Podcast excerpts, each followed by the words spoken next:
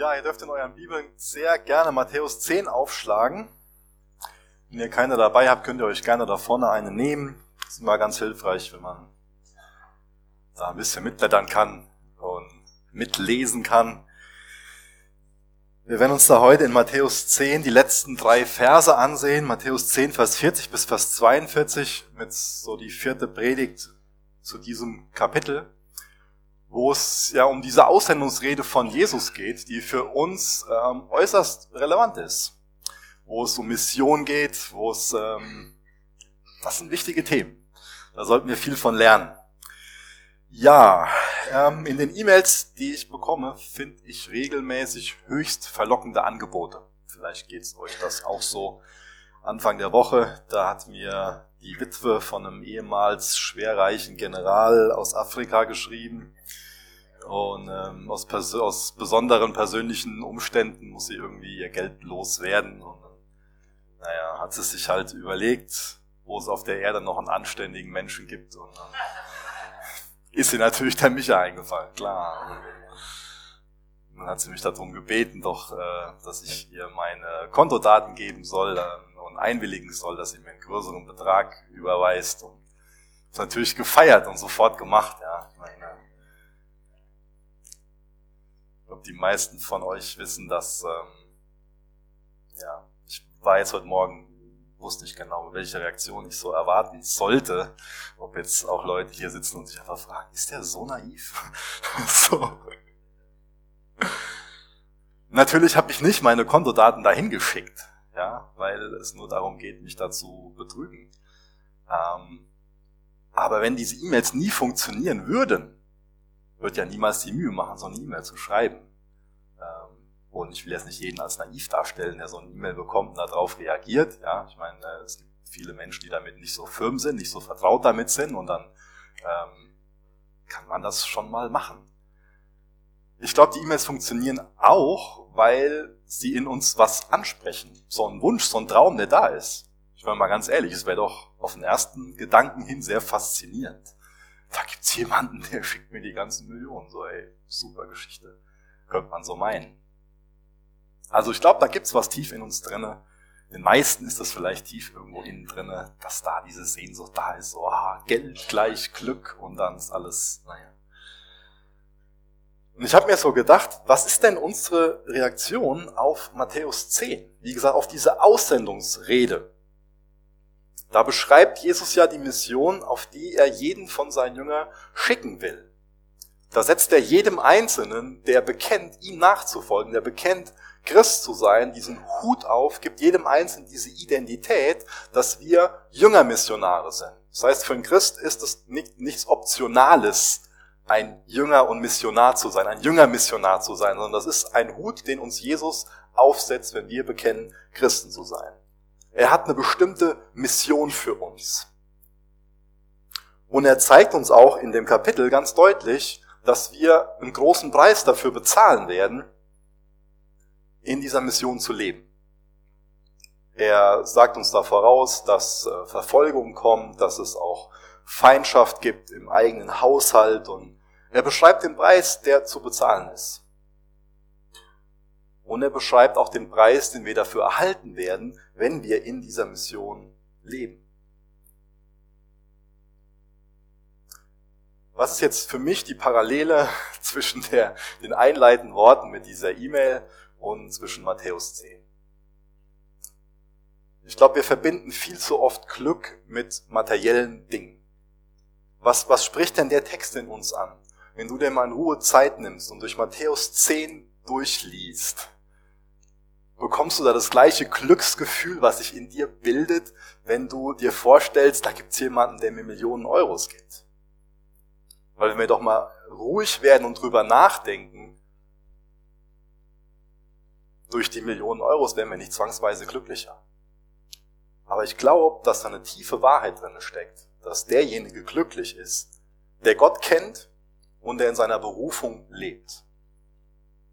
Ich glaube, dass das eine ganz kostbare Seligpreisung ist. Glücklich ist, wer Gott kennt und wer in seiner Berufung lebt. Und da kann uns das zehnte Kapitel wirklich bei helfen, dass wir Gott besser kennenlernen und dass wir einen Blick für unsere Berufung bekommen. Und das bedeutet ein glückliches Leben, in dem zu leben, was Gott für uns hat, in dem Schöpfungszweck. Lass uns dafür beten, dass wir das sehen, dass unser Herz davon voll wird und wir genau in Jesu Mission leben.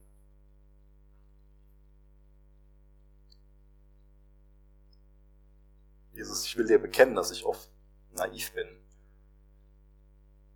Dass äh, meine Gedanken sich schon um andere Dinge drehen, also um die Dinge, wodurch du uns Glück versprichst.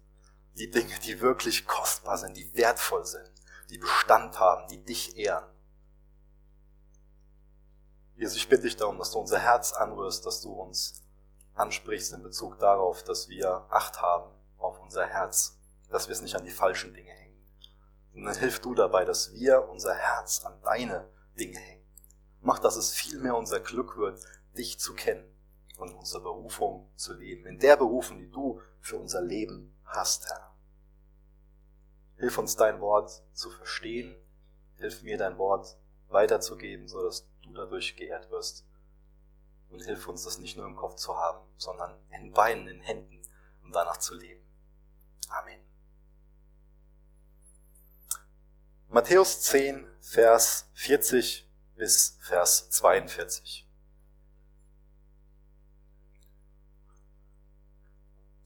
Wer euch aufnimmt, nimmt mich auf. Und wer mich aufnimmt, nimmt den auf, der mich gesandt hat.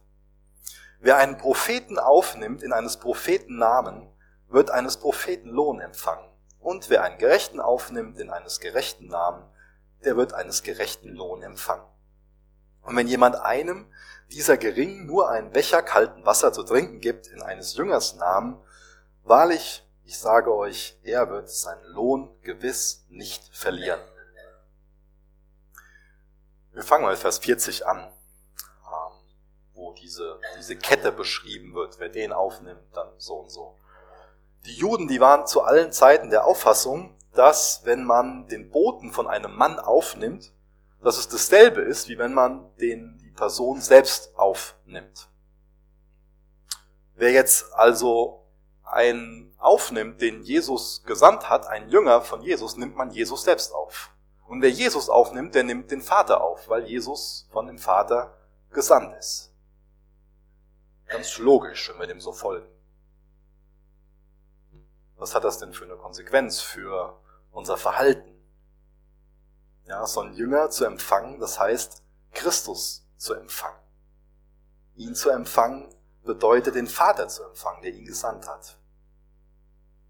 Wer also jetzt einen Botschafter empfängt, der die Regierung von einem Land vertritt, der ähm, ja, genießt dadurch auch ein Stück weit so die diplomatischen Beziehungen mit diesem Land.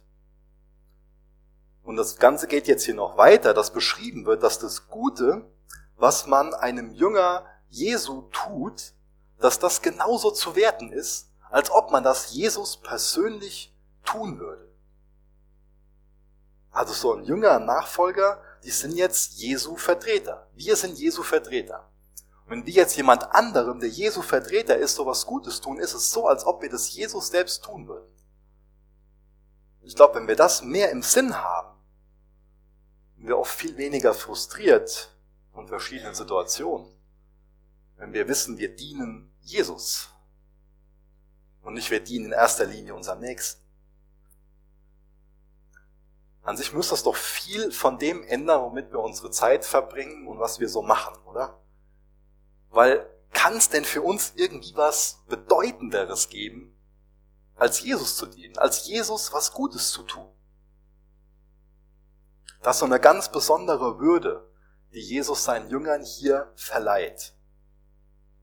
Ich finde das gut, dass er die, die Mission beschreibt am Anfang von seiner Predigt, dass er dann den Preis be beschreibt, den wir als Nachfolger von Jesus auch dafür bezahlen werden, wenn wir ihm nachfolgen. Aber es gibt auch einen Preis, den wir dafür empfangen werden. Einen Lohn, den wir dafür empfangen werden, wie wir jetzt hier gelesen haben, in Vers 42. Aber es ist auch eine ganz besondere Würde, das Bewusstsein zu bekommen, das habt ihr Jesus persönlich getan. Was für ein Vorrecht, was für eine, was für eine Ehre. Dadurch ist doch vieles nicht mehr eine lästige Pflicht, oder? Sondern ein herrliches Vorrecht.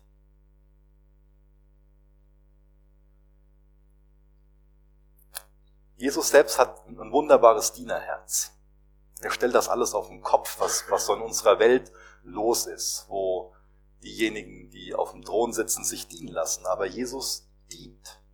Er lebt uns vor, was das bedeutet, so einen Becher Wasser zu geben. Was es bedeutet, diese Verse wirklich auszuleben. Lass uns ihn da echt zum, zum Vorbild nehmen und in seinem Willen leben. Hier wird jetzt schon wieder das Thema Gastfreundschaft betont.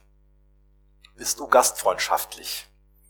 Schon vorher im Kapitel, ich glaube Vers 13 und 14, das ja beschrieben, dass äh, die Jünger dann auch die Gastfreundschaft annehmen sollen. Ich glaube, dass, dass das Thema Gastfreundschaft, dass es besonders wichtig ist, in Bezug darauf, dass wir es annehmen auf der einen Seite, aber auch, dass wir selbst gastfreundschaftlich sind. Und ich glaube, wir können als Gemeinde echt drin wachsen und sehen, dass Gastfreundschaft schon immer auch was ist, wodurch Gott sein Reich baut. Einmal den Mitgeschwistern gegenüber ist es wichtig, ein offenes Haus zu haben, Gemeinschaft zu haben in Jesus. Natürlich ist es auch darüber hinaus wichtig, ein offenes Haus zu haben. Wie sieht's denn aus mit den Leuten, die bei euch in der Straße wohnen, die euch gegenüber auf der Arbeit am Schreibtisch sitzen? Mit den Leuten, wo ihr so Kontakt habt, die Jesus nicht kennen. Da kann Gastfreundschaft sowas Kostbares sein was Jesus gebraucht, wenn wir das Leben miteinander teilen. Das bedeutet ja Gastfreundschaft, dass man wirklich Leben miteinander teilt. Das bedeutet mehr als einfach nur an einem Tisch zu sitzen und was zu essen, sondern wirklich Leben zu teilen. Und natürlich kostet uns Gastfreundschaft was. Ja. Natürlich ist es bequemer, eine geschlossene Tür zu haben und einen vollen Kühlschrank, eine saubere Wohnung, eine aufgeräumte Wohnung. Gastfreundschaft kostet uns was. Und wenn ich jetzt da noch ein bisschen mehr drüber reden würde, dann höre ich mich nicht mehr an, als ob ich ein Plädoyer dafür halten würde, wenn ich an den leeren Kühlschrank erinnere und an die dreckige Wohnung und an das Chaos, was dann die anderen Kinder zu Hause hinterlassen haben und so weiter. Aber mir ist es wichtig, heute Morgen so ein Plädoyer für Gastfreundschaft zu halten. Weil es schon immer so war, dass sich dadurch das Reich Gottes ausgebreitet. Und ich wünsche mir, dass das für uns was ganz Selbstverständliches ist, gastfreundschaftlich zu sein, wirklich ein offenes Haus zu haben. Ich bin froh, dass mir meine Eltern das früher mitgegeben haben. Wir haben ganz häufig Besuch gehabt, Leute haben bei uns am Tisch gesessen und geschlafen. Und wir haben ein offenes Haus gehabt, da bin ich dankbar, dass, dass das meine Eltern mir mitgegeben haben, wirklich. Und ich habe auch in der langen Zeit, wo wir hier Jugendarbeit gemacht haben, ähm, gemerkt, wie wichtig das, das sein kann das in vielen Leben gesehen, wie, wie das ein Geschenk ist, wie es aber auch problematisch sein kann, wenn die Kinder nicht dann alle möglichen Leute mit nach Hause bringen können. Lasst uns echt da auch von Jesus lernen und wirklich gastfreundschaftlich sein. Der Preis, den wir dafür bezahlen, wenn wir das nicht sind, der ist größer als der Preis, den wir dafür bezahlen, wenn wir gastfreundschaftlich sind. Da bilden sich Beziehungen dann hat man auch in, in Tagen, wo es schwieriger ist, Beziehungen und Freundschaften, wo man füreinander da ist. Woher will ich denn tragfähige Beziehungen zueinander haben, wenn man nicht Gemeinschaft in den Häusern hat, wenn man dann nicht das Leben miteinander teilt? Beziehungen brauchen Zeit, um wachsen zu können, dass Vertrauen da ist. Vers 41. Machen wir mal weiter. Wer einen Propheten aufnimmt, in eines Propheten Namen, der wird eines Propheten Lohn empfangen. Ich denke, Jesus führt hier den Propheten an, weil die Juden den Glauben hatten, dass der Prophet den größten Lohn erhalten wird. Ja. Mit der Argumentation, dass der König zwar das Land regiert und dass der Priester im Namen des Herrn dient, aber der Prophet ist dazu gesandt, selbst dem König und auch dem Priester in Jesu Namen zu sprechen, ja, die Botschaften in Jesu Namen zu überbringen. Deswegen war der Glaube der Juden, die bekommen besonders großen Lohn. Und das ist jetzt eine Art und Weise, wie Jesus hier damit aufräumt und uns sagt, wie wir Anteil an diesem großen Lohn haben können. Und hier geht es jetzt nicht um eine Aufnahme aus humanitären Gründen, sondern weil er ein Prophet ist oder weil er ein Jünger ist, weil er ein Gerechter ist. Das heißt, was Entscheidendes bei der ganzen Sache ist auch die Motivation, die dahinter steckt. Warum mache ich das denn? Und dann diese Verheißung, wenn das Warum, wenn die Motivation stimmt, dann habe ich Anteil an dem Lohn. Und auch das lehrt uns wieder, dass Gemeinde einander braucht. Und dass es da nicht irgendwie ähm, Gaben gibt, die wichtiger sind als, als andere. Wenn wir da jetzt in 1. Korinther 12 gehen würden, gerade Vers 12 bis 31, könnt ihr euch gerne nochmal zu Hause oder lest das ganze Kapitel, nehmt euch mal zu Hause nochmal Zeit und lest nochmal 1. Korinther 12. Da wird da dieses wunderbare Bild gemalt, dass der Leib Christi aus einer Vielzahl von Menschen besteht, die ganz verschiedenartige Gaben besitzen. Und diese Gaben, die sind alle notwendig, damit dann der Leib gut, damit die Gemeinde gut funktionieren kann, damit die Gemeinde gesund ist. Da ist es nicht so, dass das eine wichtiger als das andere ist. Natürlich fällt das eine mehr auf als das andere. Aber es sind Jesu Augen nicht weniger wichtig oder bedeutender dadurch, sondern da wird es ein gerechtes Urteil geben. Da wird es eine gerechte Belohnung geben. Jesus sagt uns, dass wir treu sein sollen mit dem, was wir anvertraut bekommen haben. Und ich werde nicht mal vor Jesus stehen und gefragt werden, ob ich für das treu bin, treu gewesen bin, was er dem Manfred anvertraut hat. Da wird der Manfred nachgefragt, ob er das treu eingesetzt hat, was er anvertraut bekommen hat. Und ich werde für das gefragt, was ich anvertraut bekommen habe. Deswegen lasst uns das, was wir anvertraut bekommen haben, treu einsetzen. Und dann wird in Vers 42 davon beschrieben, dass da dieses Glas Wasser zu geben, was ganz Bedeutendes wird. Aber so auf den ersten Gedanken, was kann denn unbedeutender erscheinen, als jemandem ein Glas kaltes Wasser zu geben? So in der kurzen Zeit ist man doch eh wieder durstig, oder?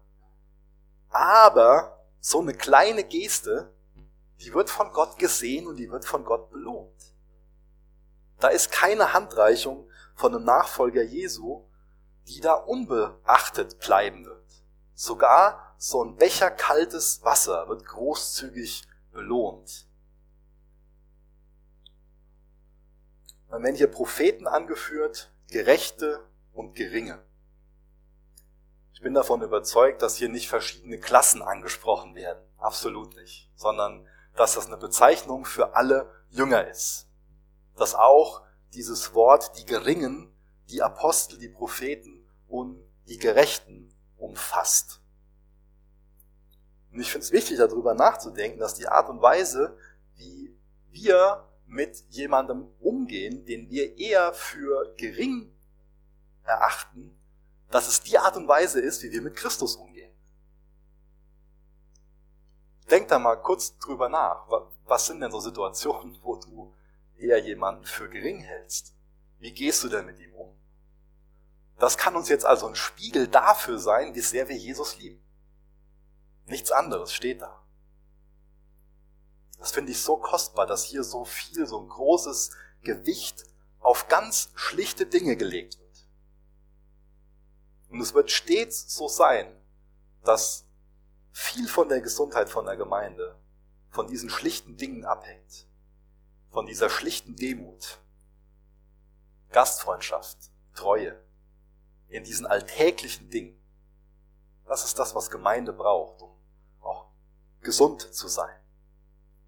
Und da gibt's vor Gott keine Unterschiede von der Bedeutung von so einem Dienst. Und den Unterschied, den macht die Liebe und unsere Motivation. Das macht den Unterschied aus. Aber von jeher ist es so, dass wir in der Gefahr stehen, dass wir so, ja, Personen nach dem Äußeren beurteilen. Da könnt ihr nochmal in Jakobus 2 gehen, das werden wir jetzt heute Morgen nicht machen. Aber da wird das beschrieben, wie so eine reiche Person in die Gemeinde kommt, in den Gottesdienst kommt und wie eine arme Person in den Gottesdienst kommt und dann auch behandelt wird. Und das ist das gleiche Thema, was ich gerade hier ausführe. Wie gehen wir so mit Personen um? Wie spielen Äußerlichkeiten für uns so eine, so eine Rolle? So ein Glas kaltes Wasser wird also durch die Nächstenliebe zu einem ewigen Lohn, zu was ganz Kostbarem. Ich habe vor einiger Zeit ähm, über ein Fabelwesen was gelesen ähm, aus der Antike. Da ähm, hat sich jemand ausgedacht, dass es diesen Midas gibt. Und der Midas, der war besonders bekannt für seine Gier und für seine Dummheit. Und was der Midas angeblich gemacht hat, wie gesagt, das ist eine Fabel, ähm, ich glaube, wir können gut was daraus lernen, ist, dass er ein anderes Fabelwesen gefangen genommen hat. Und dann, ähm, wenn ihr euch mit Mythologie auskennt, könnt ihr mich jetzt gerne ähm, korrigieren, aber ich glaube, dann war es der Dionysos, der unbedingt wollte, dass das andere Fabelwesen freigelassen wird. Und deswegen hatte der Midas einen Wunsch frei, der dann von dem mächtigen Dionysos erfüllt werden sollte. Und er hat sich dann überlegt, dass er unbedingt ähm, den Wunsch erfüllt haben will, dass alles, was er anfasst, zu Gold wird. Das sind wir wieder so ein bisschen bei der, bei der Einleitung, so diese Verlockung dadurch. Und der Wunsch ist irgendwann erfüllt worden. Das Problem war halt nur, was passiert denn, wenn dann der Midas ein Glas Wasser anfasst und das er Durst hat, wenn alles, was er anfasst, zu Gold wird, ja? Dann wird er schneller noch an, an Durst sterben. Und genauso ist es dann mit, mit, mit Essen. Also es war ein bisschen kurz gedacht. Das ist an sich eine, eine Veranschaulichung davon, was, was Gier dann mit einem macht. Aber ich finde den Gedanken faszinierend, dass alles, was wir im Namen Jesu anfassen, aus Liebe, aus Nächstenliebe, was wir einem anderen Jünger tun, zu ewigem Lohn werden wird. Ich finde das Bild stark, was daran steckt.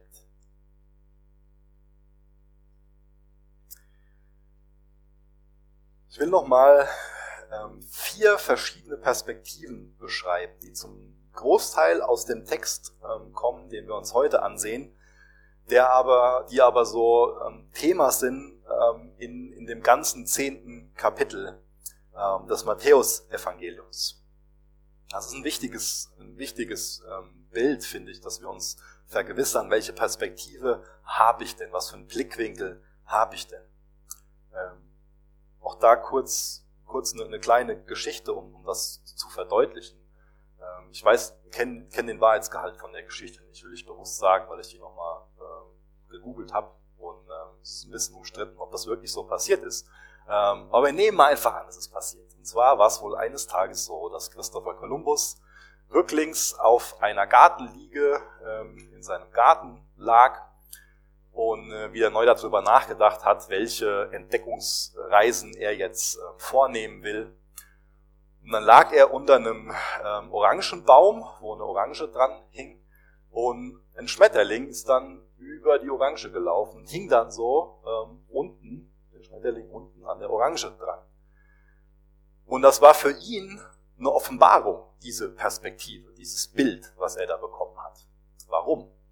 Ähm, damals war das große Thema, es wird es heute wieder durch ein paar Verschwörungstheoretiker, aber weiß ich auch nicht, ähm, die Frage, ob die Erde eine Scheibe ist oder eine Kugel weil der Glaube war, die Erde ist eine Scheibe und die Angst war, ich fahre mit meinem Bootchen an den Rand und, und dann geht's ähm, bergab, ja, ins Nirgendwo. Und diese Perspektive, die sich dem Kolumbus da erschlossen hat, hat ihn dann dazu ermutigt zu sagen, ah, die gleichen Kräfte, oder vielleicht stimmt das ja, dieser Gedanke, den er schon mal gehört hatte, dass die Erde doch eine Kugel ist, und die gleichen Kräfte, die den Schmetterling unten an der Orange halten, ähm, die halten mich dann vielleicht mit meinem Bootchen und ich kann dann vielleicht ähm, Amerika entdecken. Also bestimmt noch nicht an Amerika gedacht, aber zumindest an, an das Land, was dafür steht. Und ich finde das interessant, dass ähm, angeblich das dann seine Motivation war, dass er gesagt hat, hey, ähm, los geht's. Deswegen unsere Perspektive ist wichtig. Es ist wichtig, darüber nachzudenken, was habe ich denn im Sinn? Was habe ich denn vor Augen? Was ist denn meine, meine Perspektive? Worauf schaue ich denn? Denn das, wo ich drauf schaue, was, was auch, was ich auch für die Zukunft erwarte, das, was ich im Blick habe, das wird ja bestimmen, wie ich heute lebe, was ich für Entscheidungen treffe. Wenn Kolumbus diese Perspektive nicht gehabt hätte, dann wäre er nie losgefahren, um Amerika zu entdecken. Und ich glaube, wir werden nie losfahren als Jünger Jesu, als Jüngermissionare in seiner Vision, in seiner Mission zu leben, wenn wir nicht diese vier verschiedenen Perspektiven haben, die ich jetzt nacheinander nochmal äh, erklären will. Und zwar ist die eine Perspektive andere, die nächste Perspektive Verwalterschaft, die nächste Perspektive Ewigkeit und die vierte Perspektive Lohn. Andere Verwalterschaft, Ewigkeit und Lohn. Ich glaube, wenn wir diese vier Perspektiven haben, dann werden wir viel mehr als, als Jünger Missionare losziehen, uns dankbar diesen Hut von Jesus aufsetzen und in seiner Mission leben. Wir fangen mal an mit der Perspektive andere. Das Grundlegende für einen Jünger Missionar ist, dass wir nicht selbstzentriert leben, sondern dass wir Christuszentriert leben. Wenn wir nur uns selbst im Sinn haben, dann werden wir mit dem Kapitel 10 wenig anfangen können.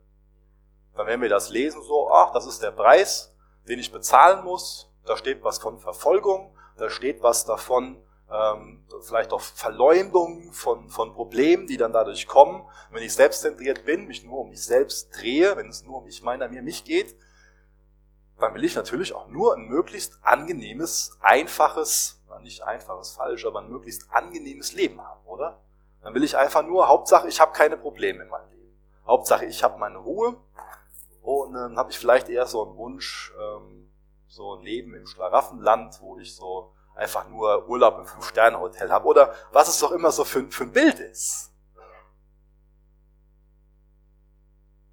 Ein junger Missionar lebt nicht selbstzentriert, sondern lebt Christuszentriert. In Johannes 10, Vers 10 da wird beschrieben, dass uns Jesus das Leben in Fülle schenken will. Und ich glaube, wir hindern uns selbst daran, dieses Leben in Fülle wirklich in Empfang zu nehmen, wenn es für uns nur um mich, mir, meiner, mich geht. Ich glaube, wir hindern uns daran, dieses Leben in Fülle wirklich in Empfang zu nehmen. Und da komme ich zurück auf die ähm, Seligpreisung, wo ich am Anfang schon mal was so gesagt habe dass es unser Glück ist, oder dass es das größte Glück ist, Jesus zu kennen und in unserer Berufung zu leben. Das bedeutet viel mehr Glück als irgendwas Materielles, als die Abwesenheit von Problemen. Dietrich Bonhoeffer hat gesagt, hat geschrieben in seinem Buch Widerstand und Ergebung, die Kirche ist nur Kirche, wenn sie für andere da ist. Und ich glaube, damit hat er recht. Ich glaube, wir könnten auch sagen, dass wir nur Christen sind, wenn wir für andere da sind. Auch mit der Motivation, die da hier äh, im Text beschrieben wurde. Dass wir nur Christen sind, wenn wir Jesus lieben. Und weil wir Jesus lieben, unseren Nächsten lieben. Die Perspektive andere haben. Ist das so ein Wunsch, der in dir drin ist? Dass du für andere da sein willst? Oder bist du eher so der Typ, der Bequemlichkeiten, Herausforderungen vorzieht? Oder umarmst du Herausforderungen? Willst du dir mit Jesu Hilfe angehen?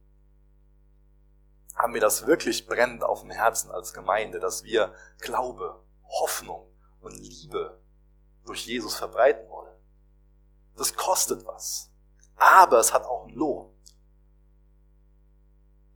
Ich habe vor zwei Wochen ein sehr frustrierendes Telefonat gehabt, wo ich mit ähm, jemandem telefoniert habe, der ähm, für sich so sagt, dass er auf der letzten Etappe von seinem Leben ist, schon relativ alt gewesen und sehr verbittert war. Also über eine Stunde nur pure Verbitterung.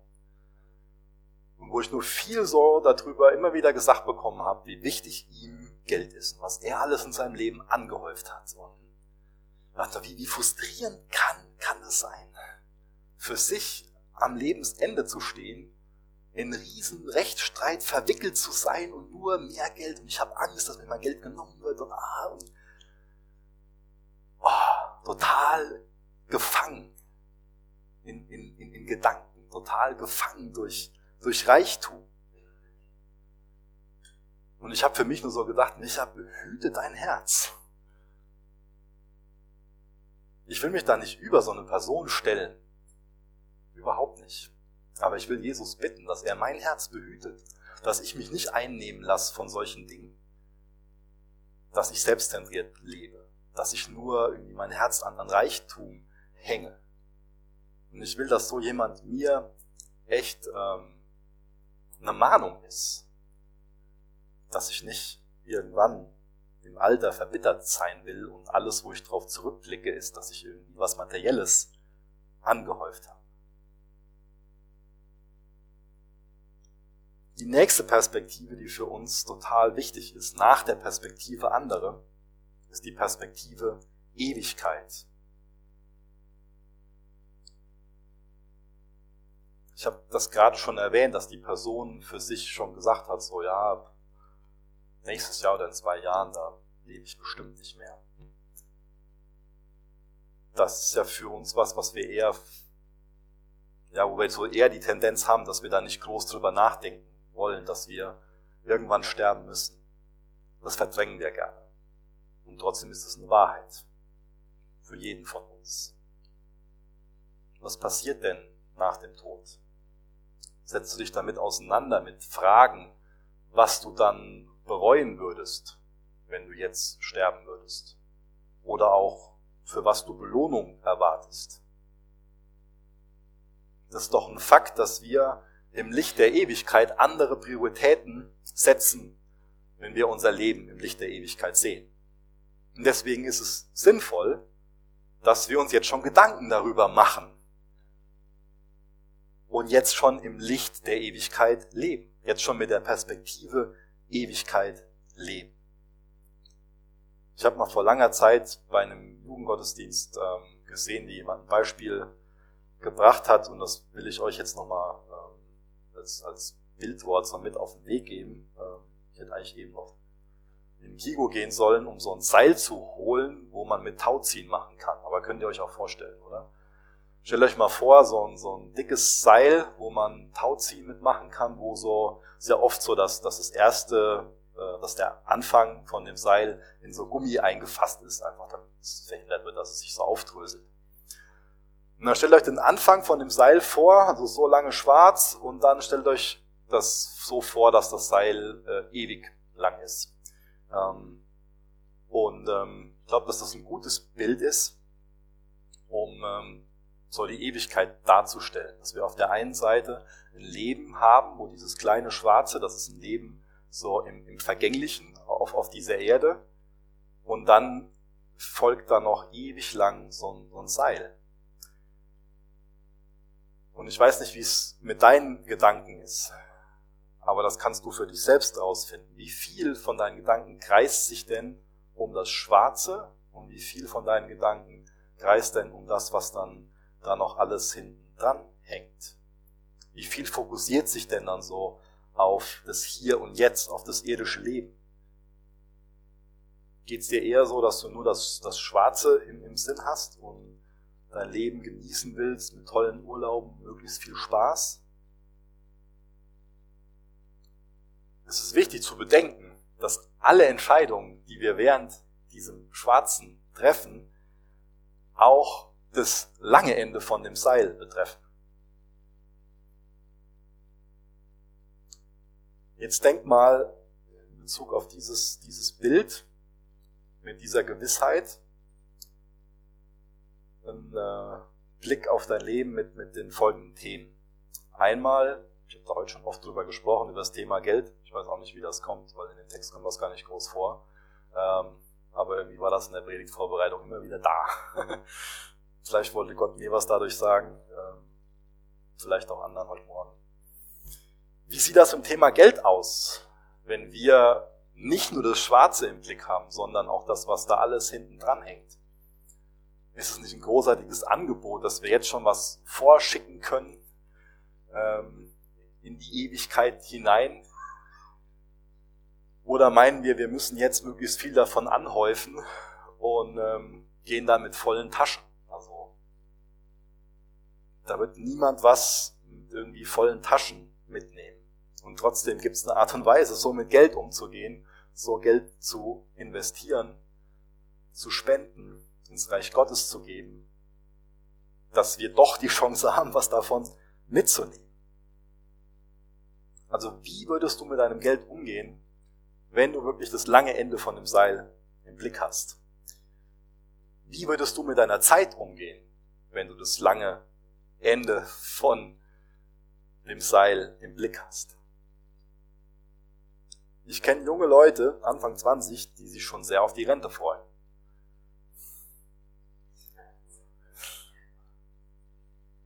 Ich will jetzt keine politische Diskussion da äh, irgendwie lostreten, wie, äh, wie viel Glaube das bedeutet. Ähm, da geht's mir gar nicht drum.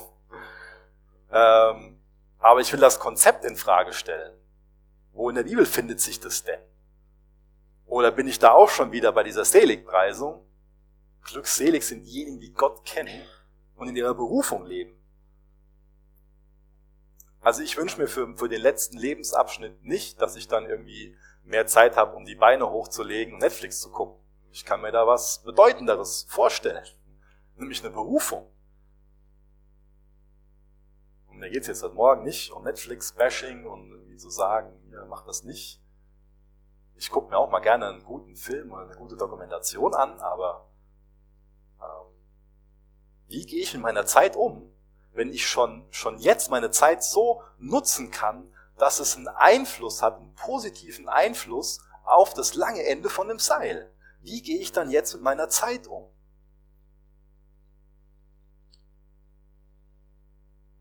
Ich mache mal beim Thema Gaben weiter. In was investiere ich denn meine Gaben, meine Fähigkeiten, wenn ich nicht nur das Schwarze im Blick habe, sondern wenn ich das lange Ende vom Seil im Blick habe? Investiere ich dann meine Fähigkeiten ins Reich Gottes? in Dienste der Gemeinde? Oder wie investiere ich die? Wie sieht's mit dem Thema Identität aus? Investierst du viel Zeit und Geld in dein Aussehen, in dein Outfit, deinen Körper, deine Klamotten, ähnliches? Und wie sieht das mit den Äußerlichkeiten in Bezug auf die Ewigkeit aus? kann es sein, dass die dann völlig bedeutungslos sind. Wie sieht's denn mit deiner Seele und mit deiner inneren Schönheit, mit deinem Charakter aus in Bezug auf die Ewigkeit? Was hat denn da Bestand? Was ist denn da bedeutend? Oder auch das Thema Beziehung. Wie lebe ich denn meine Beziehung, wenn ich die Ewigkeit im Blick habe? Bin ich dann nicht viel eher auch so, dass ich dann über Jesus rede, weil mein Herz voll davon ist? weil ich weiß, dass jeder mal sich rechtfertigen muss und entweder durch Christus gerechtfertigt ist oder keine Entschuldigung hat. Wie lebe ich denn meine Beziehung, wenn ich auch das lange Ende von dem Seil im Blick habe? Wie willst du in diesen fünf Bereichen leben? Wie wirst du da Entscheidungen treffen? Wenn du nicht nur den Anfang, nicht nur das Schwarze, sondern das lange Ende im Blick hast. Und das lehrt uns schon viel zu der nächsten Perspektive, zu der Perspektive Verwalterschaft. Das wird ganz häufig, gerade auch im Neuen Testament, erwähnt. Jeder, der Christ ist, ist doch von Jesu erkauft, oder? Das feiern wir doch gleich im Abendmahl. Daran denken wir doch, dass er uns teuer mit seinem Blut erkauft hat. Wenn ich so jetzt erkauft wurde, dann gehöre ich mir nicht mehr selbst. An sich logisch. Das heißt, es geht nicht nur darum, jetzt diesen, diesen Mindset, diesen Gedankengang zu haben, okay, ähm, ich gebe jetzt Jesus so meinen Zehnten, so der kriegt mal zehn Prozent von meinem Geld und auch mal vielleicht zwei Prozent von meiner Zeit und das und dann habe ich den Rest so für mich, sondern dann habe ich diesen, diesen Gedanken, ich gehöre Jesus. Und wie kann ich jetzt das, was ich an Zeit, an Geld habe, an Fähigkeiten, auch an Beziehungen, wie kann ich dieses Leben, wie kann ich dieses Schwarze so verwalten, dass Jesus dadurch geehrt wird? 1. Petrus 4, Vers 10. Da steht, wie jeder eine Gnadengabe empfangen hat, so dient er miteinander als gute Verwalter der verschiedenartigen Gnade Gottes. Ich finde das total toll, dass wir in unserem Text in Matthäus 10 ähm, so dieses, dieses Bild von diesem einfachen Glas Wasser bekommen. Und so ein Glas Wasser, das kann jeder, der hier im Raum sitzt, jemand anderem geben. Und ich glaube, das ist ein Grund, warum dieses Bild gebraucht wird. Das ist was, was wir einfach so tun können. Und ich glaube, wenn wir an Gnadengaben denken, dann ähm, haben wir vielleicht viel zu häufig irgendwelche Dinge im Sinn, die in unserem Denken so was ganz Besonderes sind. Und dann kann es ganz schnell passieren, dass wir meinen, ich habe ja nichts Besonderes und äh, deswegen einfach nichts tun. Aber durch Gottes Wort wird doch klar, dass auch dieses Glas Wasser was Besonderes ist, was, was Wertvolles wird. Was ist denn deine Gnadengabe? siehst du das als eine Gnadengabe an, dass du jemand anderem ein Glas Wasser geben kannst. In Jesu Namen. Das sind Möglichkeiten, die wir haben. Das sind Fähigkeiten, die uns anvertraut wurden.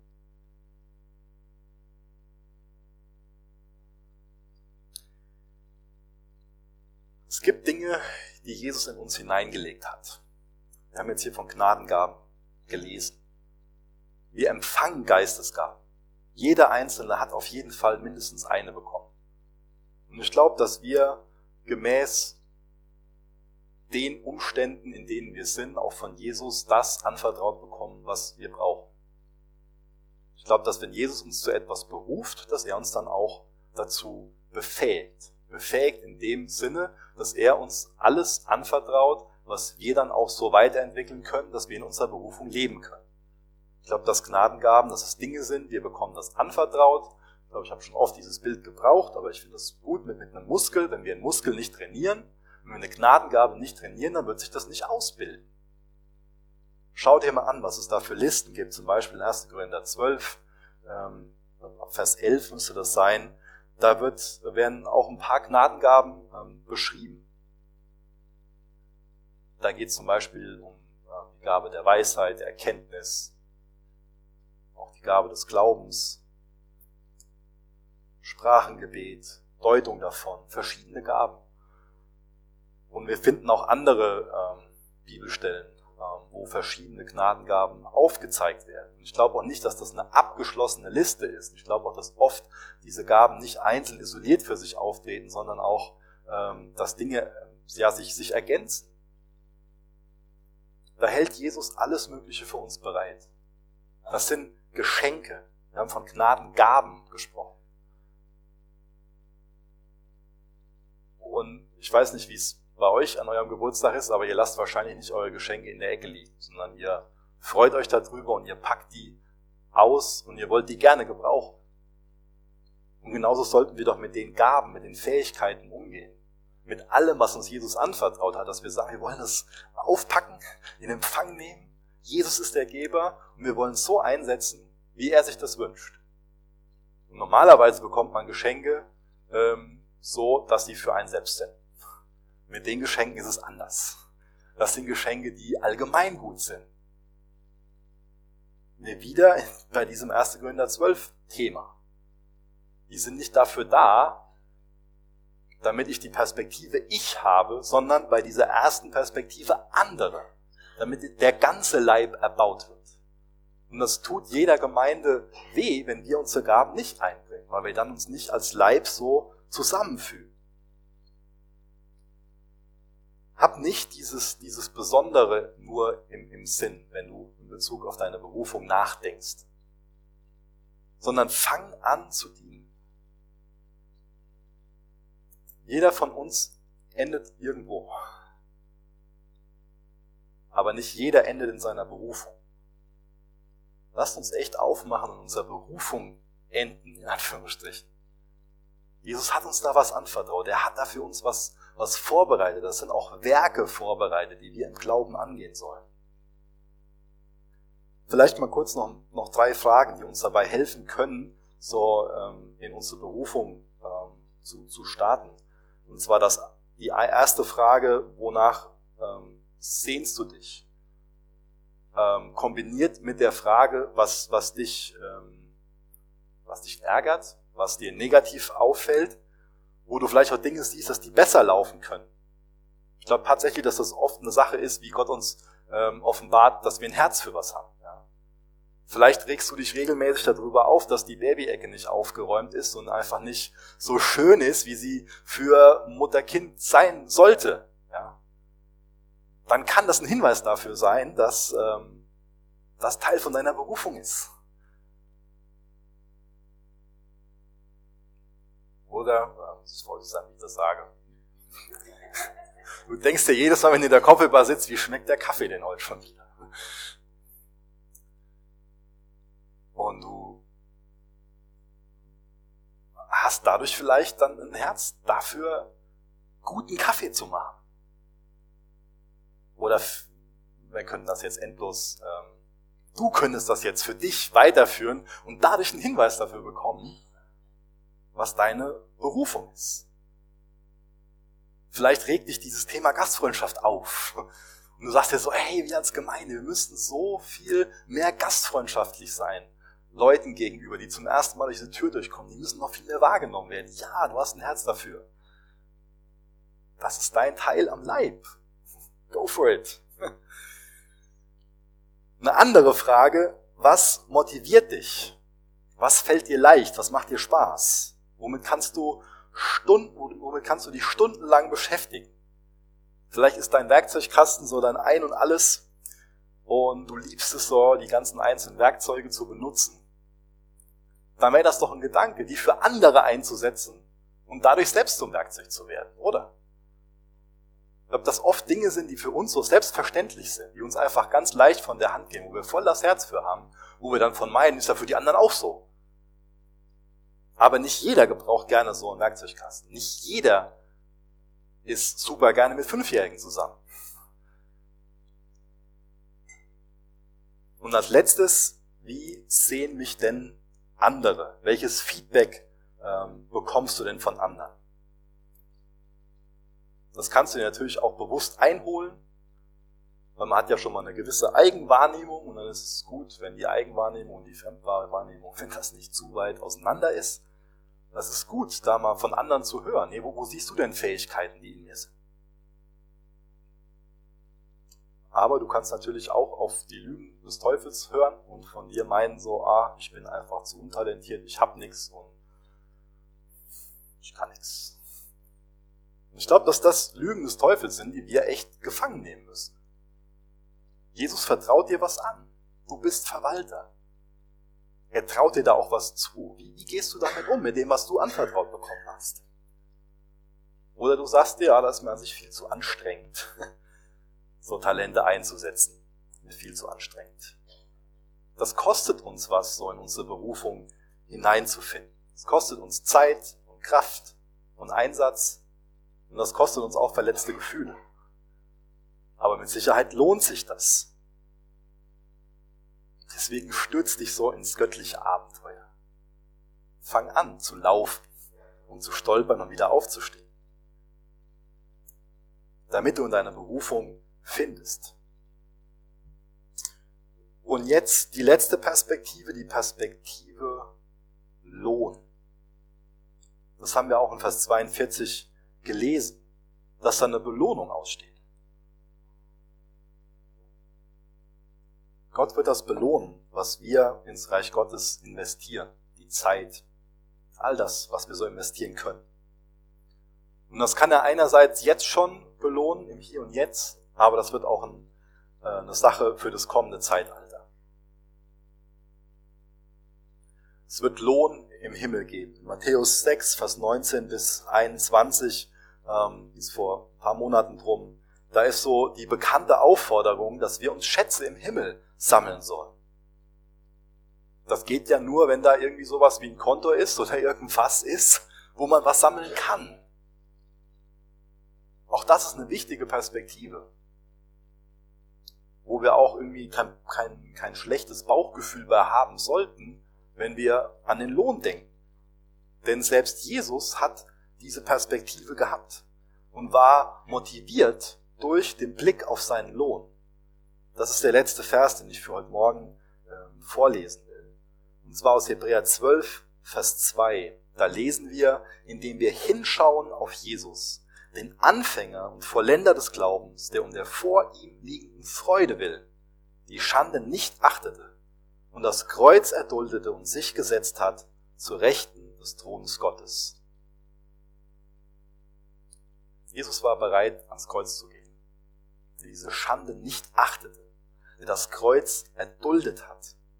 Und haben wir gelesen, um der vor ihm liegenden Freude willen. Diese Perspektive Ewigkeit, gepaart mit der Perspektive Lohn, die kann uns viel Kraft spenden, durch schwierige Dinge hier hindurchzugehen.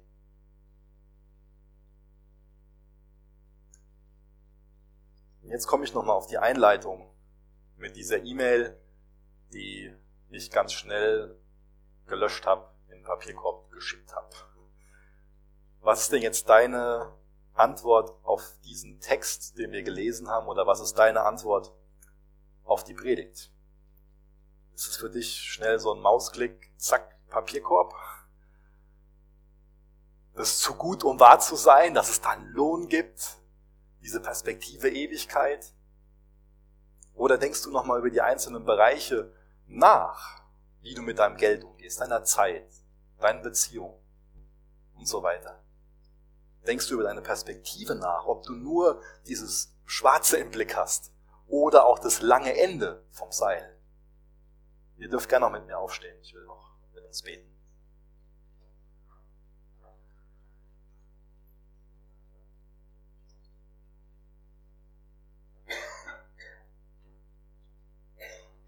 Jesus, wir preisen dich für die Perspektiven, die du uns gibst für unser Leben. Danke, dass wir unser Herz nicht an tote Dinge hängen müssen. Danke, dass wir nicht länger den, den Lügen des Teufels glauben müssen. Danke, dass wir nicht länger die Erwartung haben müssen, dass wir durch Reichtum oder durch selbstzentrierten Lebensstil irgendwie glücklich werden können. Dann hilf du uns, darin glücklich zu sein, dich zu kennen und in unserer Berufung zu leben. Jesus hilft uns vielmehr, deine Perspektive in unser Leben zu haben.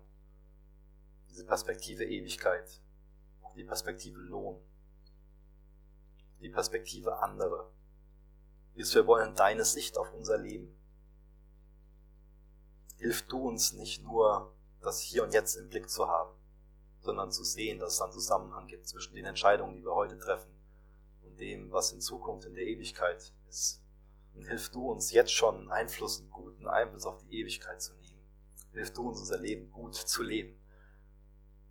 Für die richtigen Dinge zu investieren. Jesus, schenk du uns echt ein zerbrochenes Herz für die Dinge, wo du ein Herz für hast. Und füg du uns wieder neu zusammen. Mach, dass wir mit Freude dir nachfolgen und deine Jünger Missionare sind, Herr.